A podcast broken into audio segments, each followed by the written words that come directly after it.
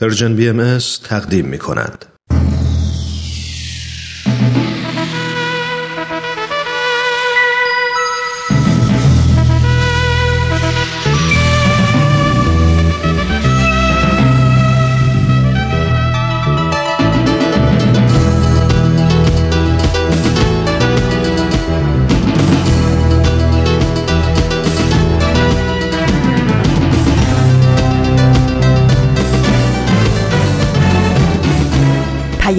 دوست، برنامه‌ای برای تفاهم و پیوند دلها.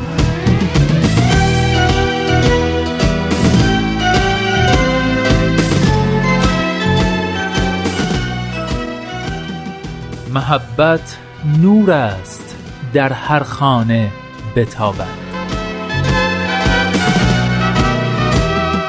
ای هر که هستی لحظه‌ای در خود نگر باش، خوبی ولی از آنچه هستی خوبتر باش. هم قدم و هم مسیر من باش، در سفر دور ما شدن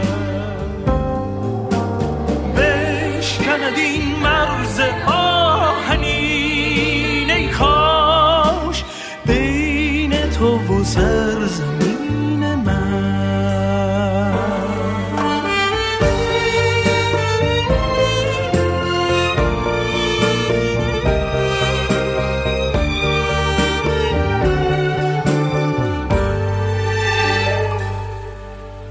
دوستان خوبم، سلام سلام و درود به شما همراهان همیشگی مجله جوانان، شما شنوندگان با معرفتی که هر پنج شنبه مجله جوانان رو برای گوش دادن انتخاب میکنید. من نوید توکلی ام و امروز پنج شنبه سیوم خرداد ماه سال هزار و سیصد و نود و هشت خورشیدی برابر با بیستم ژوئن دو هزار و نوزده میلادی پانصد و سی و هفت امین شماره مجله جوانان رو تقدیم شما عزیزان همراه میکنم. به مجله جوانان خوش اومدید.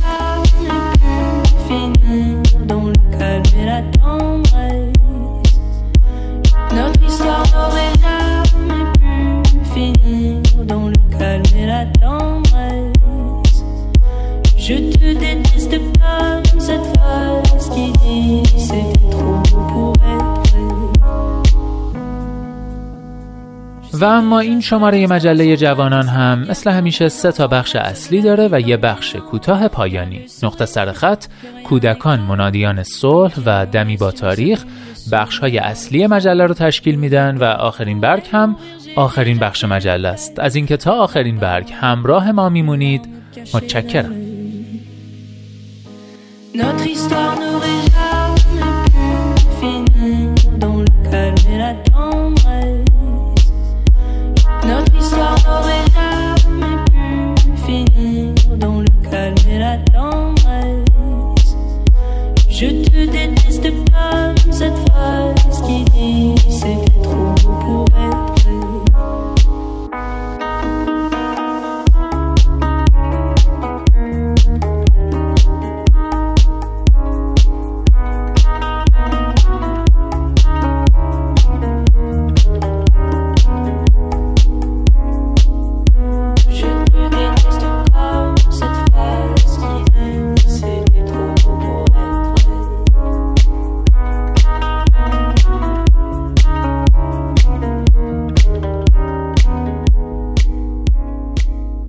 این مجله جوانانه، برنامه پنج شنبه های رادیو پیام دوست که هدفش چیزی نیست جز پیوند دلها، آزادی اندیشه ها و آگاهی شنونده ها. در راه رسیدن به این اهداف با نظرات و پیشنهادات و انتقادات ارزشمندتون ما رو همراهی کنید از طریق تلفن دو صفر یک هفت صفر سه شش هفت یک هشت هشت هشت هشت، آیدی پرژن بی ام اس کانتکت در تلگرام و صفحه پرژن بی ام اس در فیسبوک و توییتر.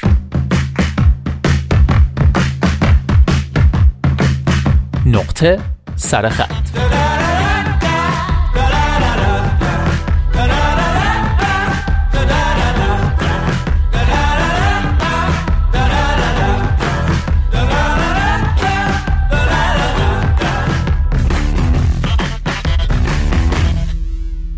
ماندن و رفتن بحث همیشگیست، بحثی جاودانه. در دوره کودکی نبودن دایی و تنها عمویم مرتب مرا به خیال پردازی وامی داشت که آنها کجا هستند. وقتی برای سر زدن به ما می آمدند، بوی آن سرزمین غریب و افسانه‌ای را می دادند که ما هر هفته یک شنبه ها چند دقیقه ای از طریق برنامه دیدنی ها در شهرها و میان مردمانش پرسه‌ای می زدیم. جاهایی که بعدها فهمیدیم نام همه اش روی هم یک جا غرب است. اما در کنار برنامه دیدنی ها برنامه های دیگری هم در تلویزیون بود. مثلا برنامه‌ای بود به نام سراب. سراب می‌خواست نشان دهد آنها که از ایران می‌روند چگونه در سردی روابط و نبودن انسانیت و عاطفه در غرب سرگردان می‌شوند و چه حادثه ها و فاجعه هایی در کمین آنهاست. چهره مجری گرفته و صدایش بغض‌آلود بود که به طور غیر مستقیم می‌خواست بگوید غرب چیزی جز بدبختی برای شما نخواهد آورد و می‌خواست هوس مهاجرت را از سر آدم‌ها بیاندازد.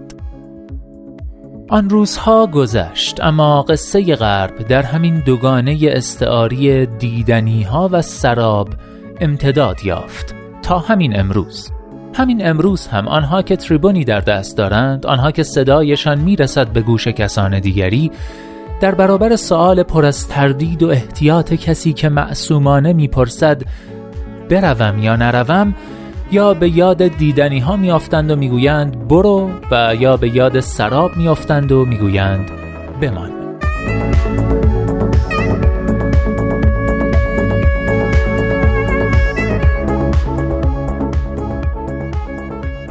بله دوستان، بند ابتدایی یادداشتی رو شنیدید با عنوان تحقق ایران در خارج از ایران، تحقق خارج از ایران در ایران. یادداشتی که به مناسبت روز جهانی پناهندگان از کتاب درهای نیمه باز نوشته شمیم مستقیمی برای نقطه سرخط این هفته و هفته آینده انتخاب کردم. طی این دو هفته بخشای از این یادداشت رو براتون میخونم تا شاید شما عزیزانی که سر دوراهی مهاجرت کردن یا نکردن گیر کردید، برای پیدا کردن پاسخی به این پرسش همیشگی که برم یا بمونم بتونه کمکتون کنه. سوالی که این روزا در ایران بازارش داغ‌تر از همیشه به نظر میرسه. ازتون دعوت میکنم ادامه یادداشت رو با مقداری تصرف و تلخیص بشنوید.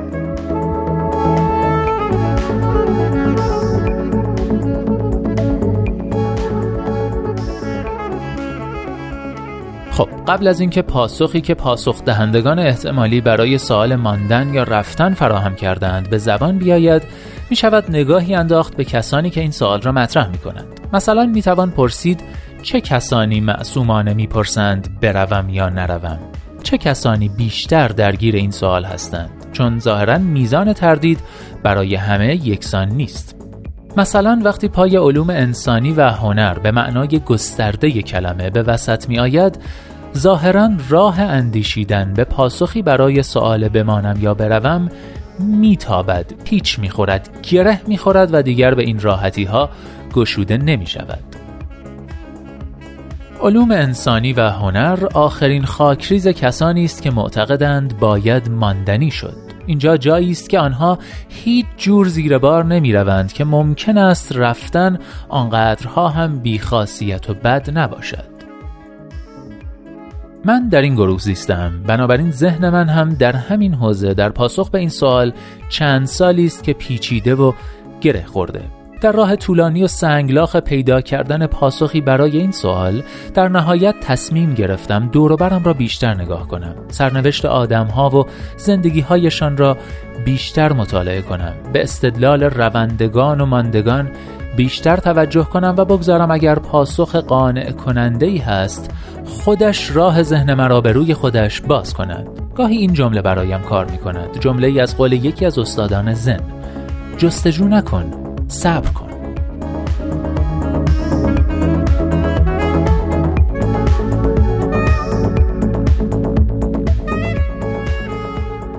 هنرمند یا هر کس که به نوعی ذهن و روانش درگیر تولید محصولی است که با مقولاتی کیفی مرتبط است و توصیف می شود، جدای از زندگی کردن که ظاهراً چاره ای از آن نیست، لازم است که گاهی به حاشیه زندگی برود یا در همان وسط مدتی سکوت کند یا کمی کنار بایستد.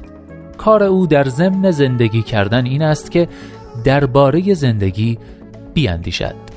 خواه این اندیشیدن به کمک کلمات باشد، خواه به کمک ابزار و مفاهیم علوم مختلف و خواه به کمک تکنیک ها و ابزار دیگر هنرها. یک شاعر با کلماتش به زندگی می اندیشد و یک نقاش با رنگ و بومش، یک عکاس با دوربینش و یک فیلمساز با داستانها و شخصیتها و با میزانسنها و دکوپاژهایش. اینها شیوه های مختلفی است که انسانها از طریق آن به زندگی عکس العمل نشان می دهند یا آن را مصالحی می کنند برای برپایی جهانی دیگر یا واقعیتی در افقی تازه تر. استدلال آنها که ماندن را برای روندگان راه هنر و علوم انسانی واجب می دانند، از این فرض اساسی آب می خورد که کار هنری یا کار با زندگی نیاز به وطن دارد، نیاز به جایی برای اقامت. چنین اقامتی یک اقامت چند روزه و چند ساله نیست، اقامتی است روی یک فرهنگ، اقامتی در امتداد اقامتهای گذشتگان و اینکه محصول فرهنگی حاصل نوعی گفتگو یا واکنش یا جدال است. جدال آن کس که مقیم اکنون است با آن کس که مقیم گذشته است. کسی که می‌کوشد لحظه حال را با انباشته کردن آن از تاریخ رستگار کند. صورت گرفتن چنین جدالی خود نیازمند درک منطق و عالم گذشتگان از یک سو و گشودن راه برای ارتقای کیفیت زیستن در حال از سوی دیگر است. و شرط این ادراک زیستن در مناطق گذشته و اکنون و در ارتباطی دائمی با آنها بودن است. بنابراین کسی که وطنی ندارد با مجموعه ای از ارزش‌ها و شیوه‌های زیستن و اندیشیدن در ارتباط نیست، پس عالمی ندارد و کسی که عالمی نداشته باشد ابزاری برای ارتقای لحظه اکنون و فرارفتن از آن، یعنی به سوی آینده رفتن ندارد و چون این کسی طبعاً توان تولید فرهنگی هنری نخواهد داشت. چون چنین تولیدی ابتدا باید در زهدان یک فرهنگ نطفه‌اش بسته شود و در فقدان این زهدان هر کوششی نابارور و لاجرم بی‌معنا خواهد بود.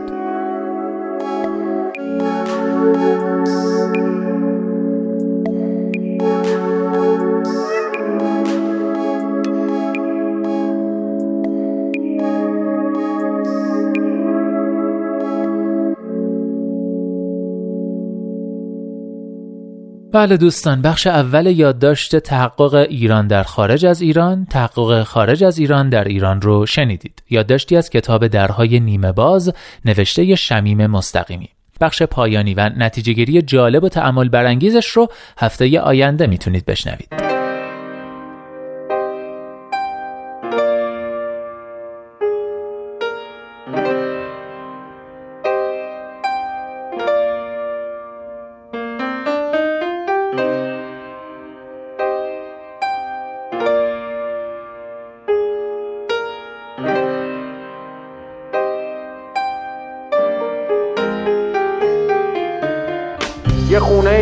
که صابخونه‌اش آمریکاست، یه کارخونه‌ای که صاحبش کاناداست، یه کوچه‌ای است که نصفشون لندنن، یه خیابون دراز که تهش معلوم نیست کجاست، یه شهری است که همشون مسافرن، چمدوناشون رو بستن و همیشه حاضرن، کلاسای چینی و روسیشون ترک نمیشه، دیگه فکرشونو کردن، میخوان حتما برن.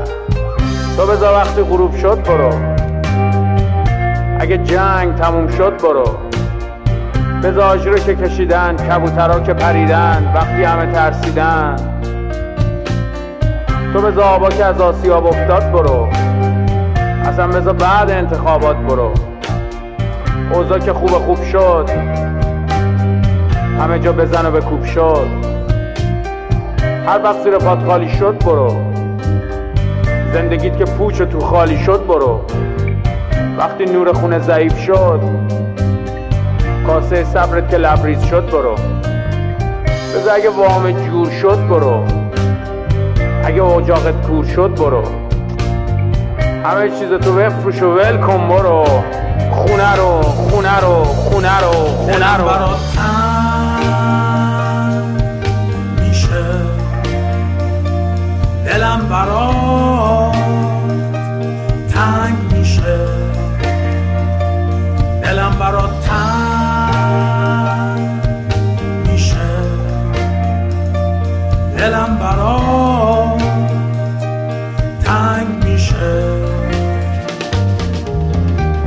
در زمین‌های سبز آرمانی با خدمات لوکس و مجانی رتبه اول رفاه اجتماعی در ممالک شرقی و غربی و میانی، آدمسای خارجی در طعم‌های متنوع، بیمه عمر تا سرحد مرگ، فرصت‌های طلایی و استثنایی، خوشبختی با شرایط ویژه تحمیلی.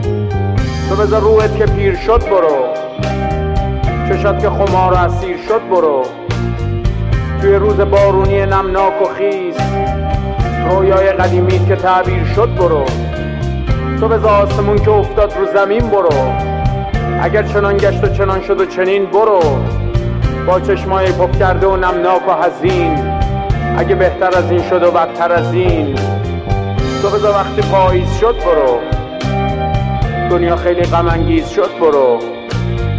آب که یه وجب از سرت گذشت و صد وجب، خبرها که زد و نقیز شد برو، تو بذار وقتی که چیز شد برو، خون رقیقت که غلیظ شد برو. همسایه دیوار به دیوار به دیوار، همه رو ول کن، همه رو ول کن برو. دلم برات تنگ میشه، دلم برات تنگ میشه، دلم برات تنگ میشه، دلم برات تنگ میشه.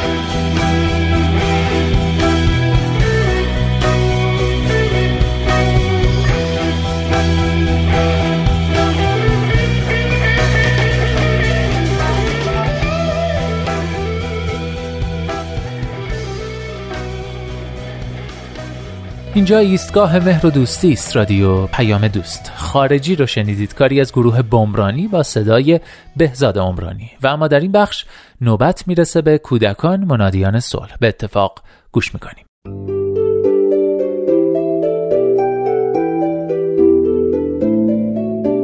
کودکان منادیان صلح.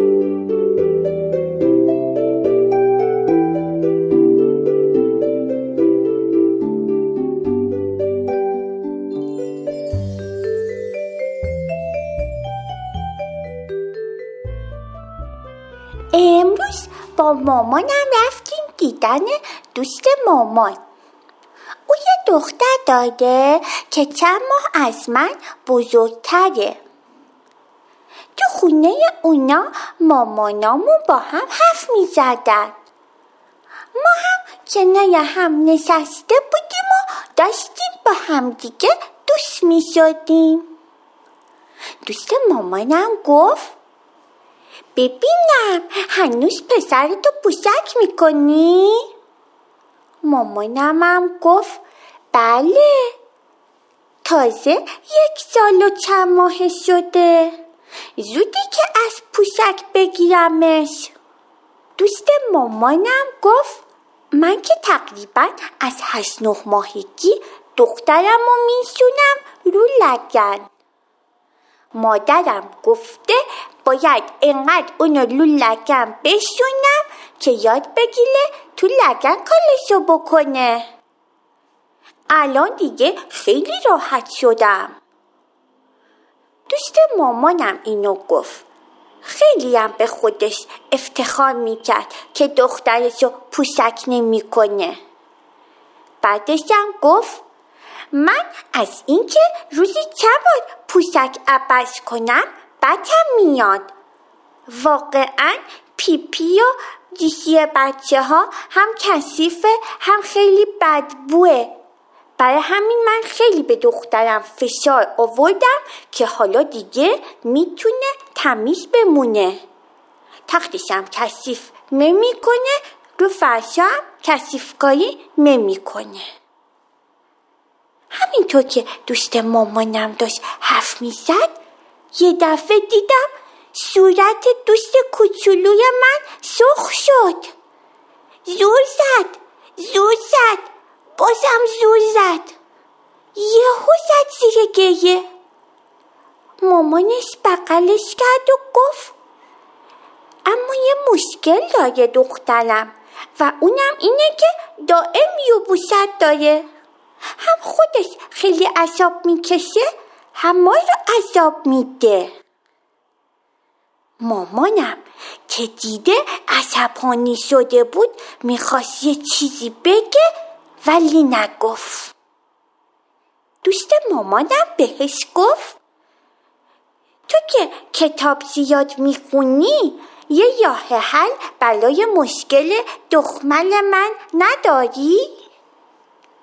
مامانم گفت چرا، یه چیزایی میدونم.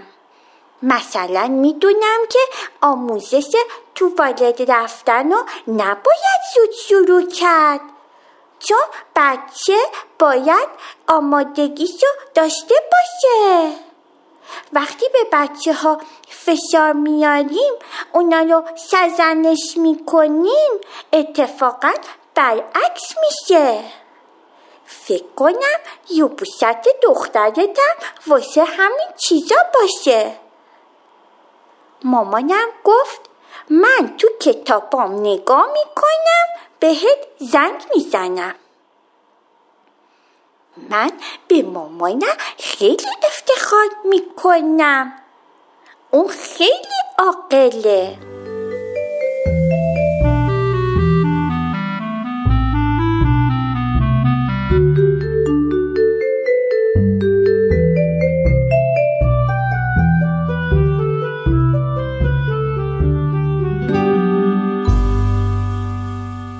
در گذشته کودکان رو خیلی زود روی لگن میشوندن و تصور میکردن که این کار فرزندشون رو برای کنترل ادرار و مدفوع آماده میکنه.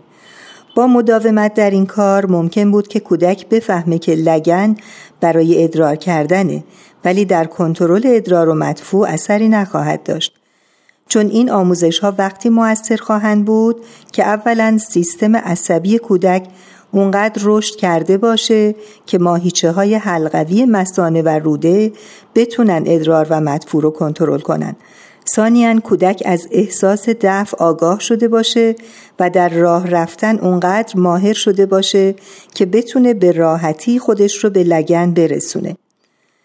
بعضی از روانشناسان معتقدن که اگر آموزش های توالت رفتن با فشار، سرزنش و یا تنبیه همراه باشه و یا اگر از لحاظ فرهنگی با ادرار و مدفوع رفتار نامناسب صورت بگیره و اون رو بد و نجس و تهوع‌آور بدونند، به بچه احساس کثیف بودن، نگرانی، ترس و خشم دست خواهد داد که نه تنها باعث آسیب‌های فیزیکی مثل اختلال در عمل دفع و یبوست‌های شدید خواهد شد، بلکه باعث آسیب‌های روانی شده و تأثیر نامناسبی در شخصیت کودک خواهد گذاشت.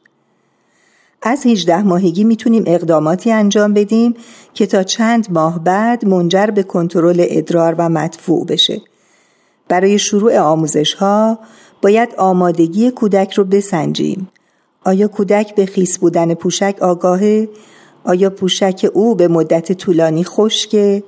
همچنین آیا آمادگی‌های فیزیکی و روانی برای این آموزش در اون ایجاد شده؟ بعضی از بچه‌ها از هجده ماهگی کاملاً آمادند، ولی برای بعضیاشون این آموزش‌ها باید تا دو سالگی به تأخیر بیفته، ولی همه بچه‌ها در سه سالگی باید این آموزش‌ها رو به اتمام رسونده باشند.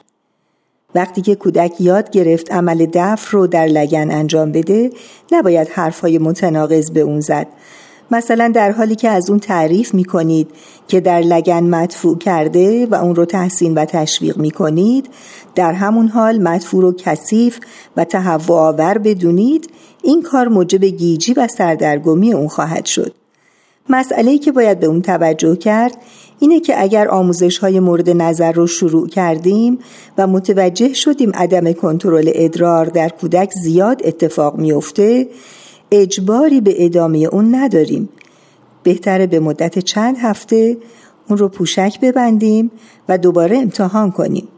این دوران رو میشه با صبر و شکیبایی و بدون اجبار و اصرار، با حفظ آرامش، بدون مشکل و آسیب گذروند. در غیر این صورت مرحله‌ای مهم هست که با آسیب‌های فیزیکی و روانی همراه خواهد بود.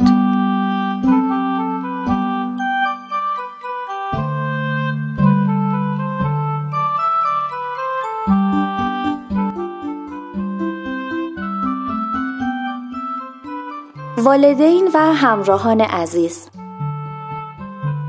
دو کتابی که امروز به حضورتون معرفی میشه با عنوان مادر کافی و مشکلات رفتاری کودکان هست.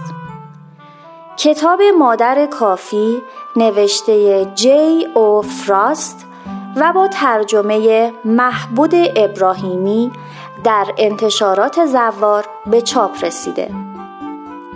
کتاب دوم با عنوان مشکلات رفتاری کودکان نوشته ایزولد انله ای و با ترجمه سپیده خلیلی در انتشارات پیدایش به چاپ رسیده و در اختیار علاقه‌مندان قرار گرفته است. امیدوارم از خوندن این دو کتاب بهره مند بشید.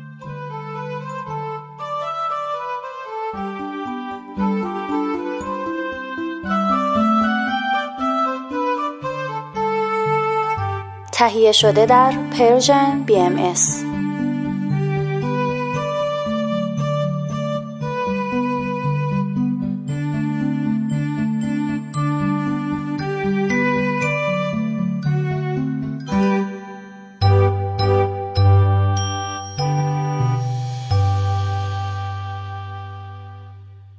دوستان عزیز، خوشحالم که بهتون اطلاع بدم که اپلیکیشن جدید پرژن بی ام اس برای همه شما عزیزان هر نوع گوشی که دارید در دسترسه. فقط کافیه که اسم این رسانه رو توی گوگل پلی استور یا اپل استور، بستگی به گوشی که دارید، سرچ کنید، برنامه رو پیدا کنید و روی گوشیتون نصب کنید. از طریق این برنامه میتونید به همه برنامه‌ها بیست و چهار ساعت دسترسی داشته باشید. اونا رو حتی دانلود کنید و هر زمانی که دوست داشتید اونا رو گوش بدید. فقط این که اگه آیفون دارید، کاربران iOS همون اپلیکیشن قبلی رادیو پیام دوست رو که نصب کرده بودید، همون به صورت خود به خود آپگرید میشه، به صورت خودکار آپگرید میشه. ولی اگر اندروید دارید، باید اپ قبلی رو کلاً آنستال کنید و اپ جدید رو به اسم پرشن بی ام اس نصب کنید. خیلی ممنون و امیدوارم که از اپلیکیشن جدید ما راضی باشید.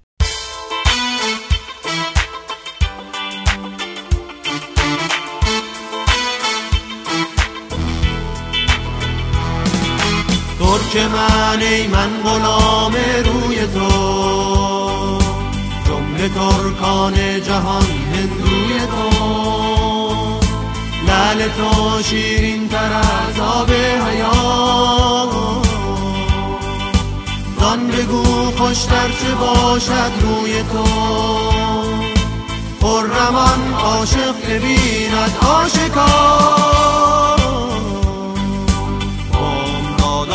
طلعت نیکوی تو، فرخان بی دل که یابد هر سحر، از گل گلزار عالم بوی تو، از گل گلزار عالم بوی تو، دل گرفتار کمند زلف تو، جان شکار غمزه جادوی تو، چون دل من در سر زلف تو شد، هم شود گهگاه هم زانوی تو.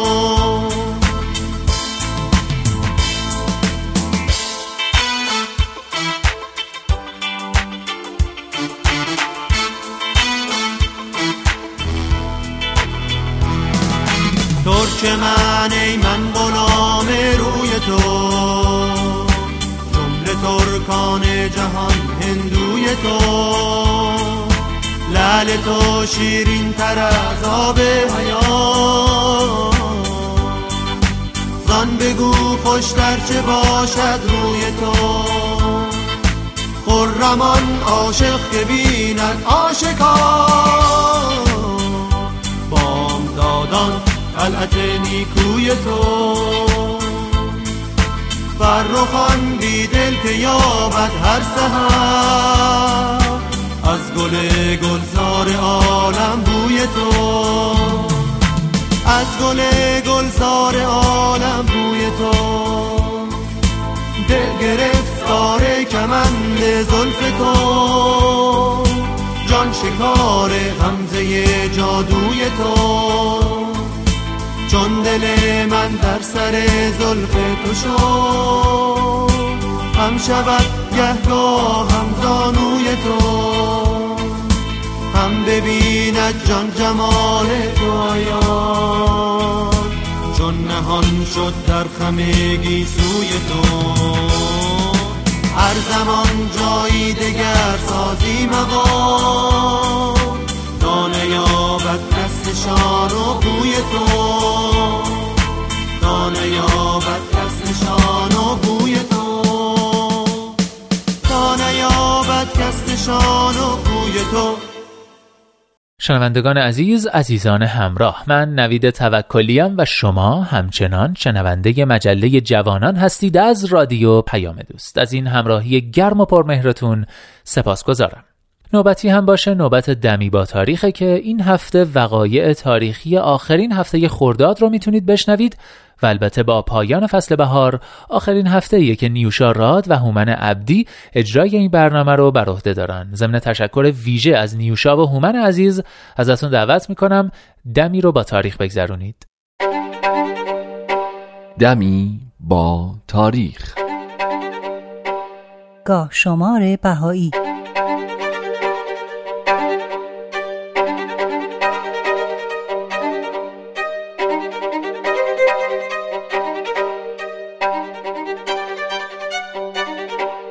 بیست و هفتم خرداد هزار و دویست و نود و دو خورشیدی، هفدهم ژوئن هزار و نهصد و سیزده میلادی، دوازدهم رجب هزار و سیصد و سی و یک هجری قمری. حضرت عبدالبها مبین آثار و تعالیم بهایی که چهل روز رو در پاریس در حضور دوستان و نفوس مستعده به بیان تعالیم بهایی پرداختند، در دوازده ژوئن هزار و نهصد و سیزده با نیت سفر به ارزغدست پاریس رو ترک کردند و وارد بندر مارسی شدند. در سیزده ژوئن با کشتی هیمالیا به طرف پورت سعید حرکت کردند و در تاریخ بیست و هفتم خرداد هزار و دویست و نود و دو خورشیدی مطابق با هفدهم ژوئن هزار و نهصد و سیزده میلادی بعد از سفرشون به اروپا و آمریکا وارد پورت سعید واقع در کشور مصر شدند. حضرت عبدالبها تصمیم گرفتند که مدتی رو برای رفع خستگی در مصر بمونن و به همین خاطر هم به بهائیان اطلاع داده شد که در مصر میتونن با ایشون دیدار کنن. چون مسافرین زیادی بعد از مدت‌ها انتظار به دیدار حضرت عبدالبها موفق شده بودند، خیمه‌ای در بالای پشت بام وسیع عمارت مهمونخونه افراشته شد تا همه زائرین در اونجا جمع بشن. از جمله در نوزده ژوئن محفل مجللی تشکیل شد و حضرت عبدالبها نطقی رو در مورد عظمت آیین بهایی و پیشرفت و نفوذ کلام الهی در عالم ایراد کردند.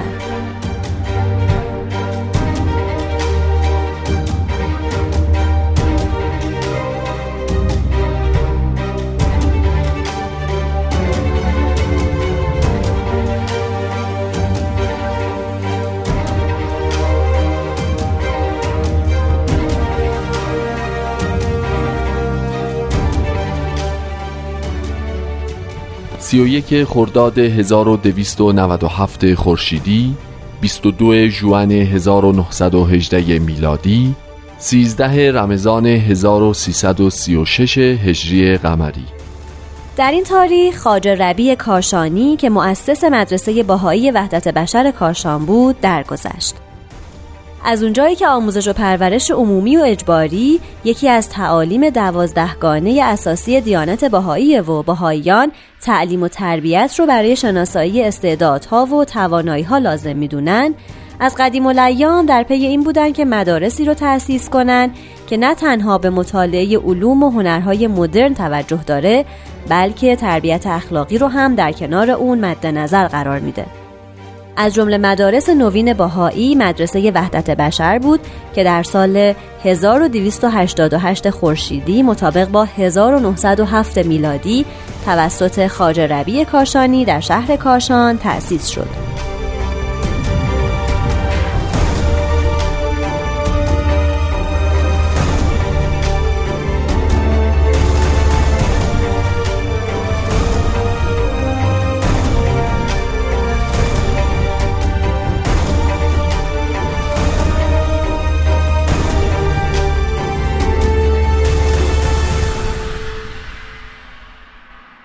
درست در زمانی که حضرت عبدالبها سعی می‌کردند در اروپا و آمریکا به همگان بفهمونن که نوع انسان یکی بیشتر نیست و همه به تعلیم و تربیت نیاز دارن، در کاشان مدرسه بهایی وحدت بشر وجود داشت، اون هم در شهری که شاید در اون زمان بیشتر از پانصد نفر باسواد نداشت. این مدارس گرچه به دست بهاییان ساخته و اداره می شدن، اما درشون به روی همه کودکان باز بود و دانش آموزانی با پیشینه ها و عقاید گوناگون اعم از بهایی و مسلمان و زرتشتی و یهودی و مسیحی و غیره در این مدارس در کنار هم به تحصیل می پرداختن. ضمناً در این مدارس آموزش تعالیم دینی بهایی صورت نمی گرفت و مدارس بهایی از تمام دستورالعمل‌های دولتی درباره برنامه درسی پیروی می کردند. با این حال این مدارس ویژگی‌هایی داشتند که برای ایران اون دوران مبتکرانه بود و اونا را از سایر مدارس متمایز می کرد. برای مثال هر مدرسه بهایی علاوه بر مواد درسی تعیین شده از سوی وزارت معارف، مواد آموزشی دیگه‌ای از جمله تعلیم هنر و موسیقی، زبان‌های خارجی، نقاشی، خیاطی، گلدوزی، آشپزی، تربیت بدنی و تئاتر رو در برنامه خودش گنجونده بود. همچنین در سایر زمینه‌ها مثل فن سخنوری و آداب معاشرت یا زبان اسپرانتو کلاس‌های فوق برنامه‌ای ترتیب داده می‌شد. مدارس بهایی همچنین از اولین مدارسی بودند که از بعضی تسهیلات آموزشی مثل تخت سیاه، نقشه جغرافی، میز و نیمکت، آزمایشگاه و کتابخونه استفاده می‌کردند.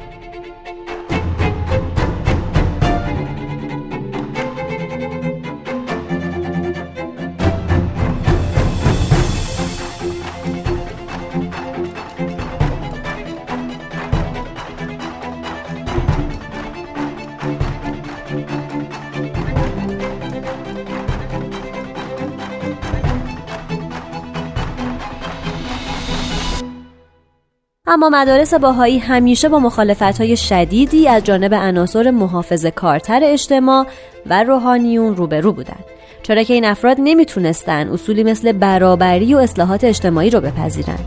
چنانکه مدرسه وحدت بشر کاشان هم از این مخالفت‌ها در امان نبود و در سال هزار و سیصد خورشیدی به دستور وزارت معارف وقت تعطیل شد.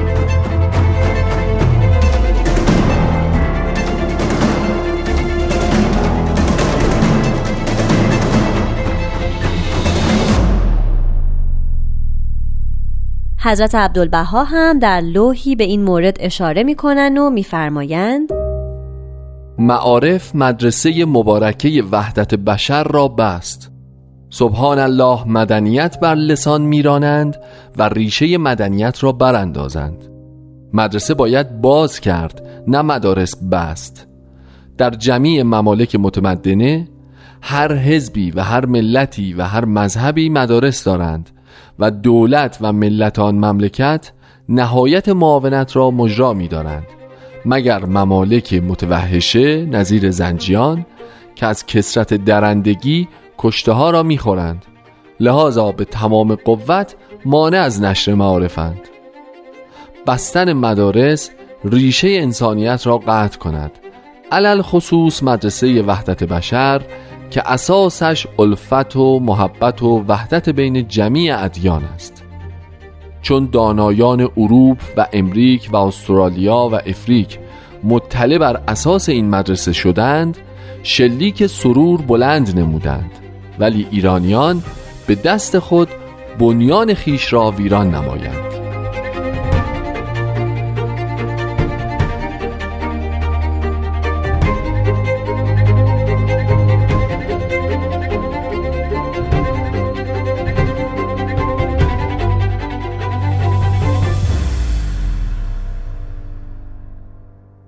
البته مدتی بعد مدرسه وحدت بشر دوباره بازگشایی شد و به کار خودش ادامه داد تا سال هزار و سیصد و سیزده که همه مدارس بهایی در سراسر ایران تعطیل شدند.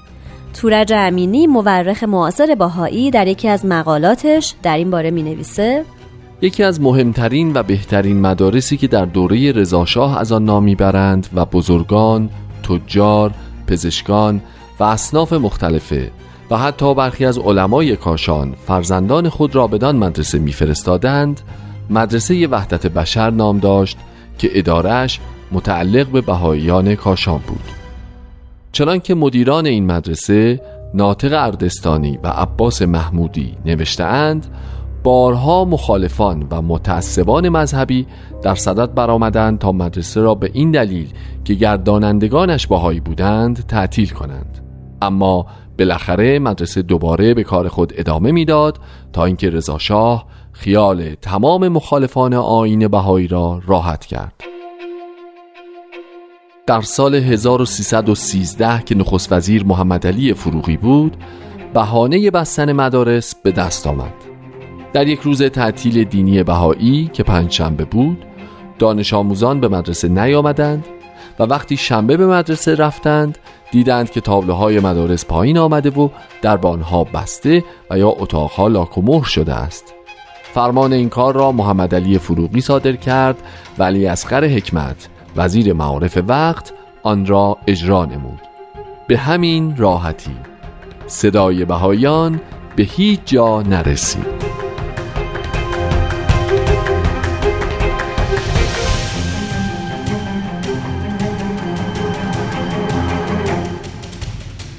بله، خواجه ربیع کاشانی، مؤسس مدرسه وحدت بشر کاشان، در سال هزار و دویست و نود و سه هجری قمری متولد شد و در تاریخ سی و یک خرداد هزار و دویست و نود و هفت خورشیدی درگذشت.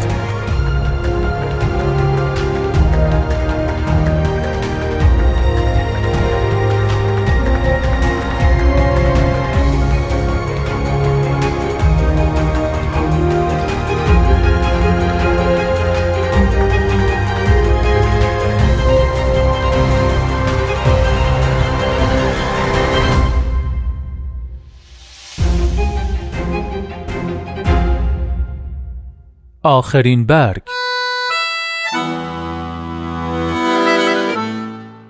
مارتین لوتر کینگ معتقد بود اگر نمیتوانی پرواز کنی بدو، اگر نمیتوانی بدوی راه برو، اگر نمیتوانی راه بروی سینه خیز برو. مهم نیست چگونه، مهم این است که همواره رو به جلو حرکت کنی.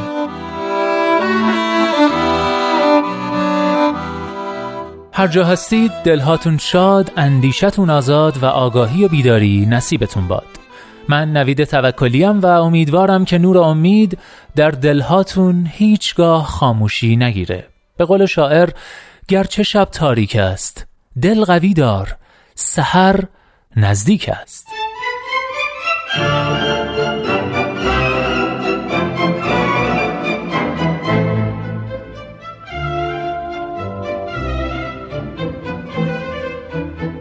لحظه هاتون پر امید ای دوست، در روزه قلب جز گل عشق مکن.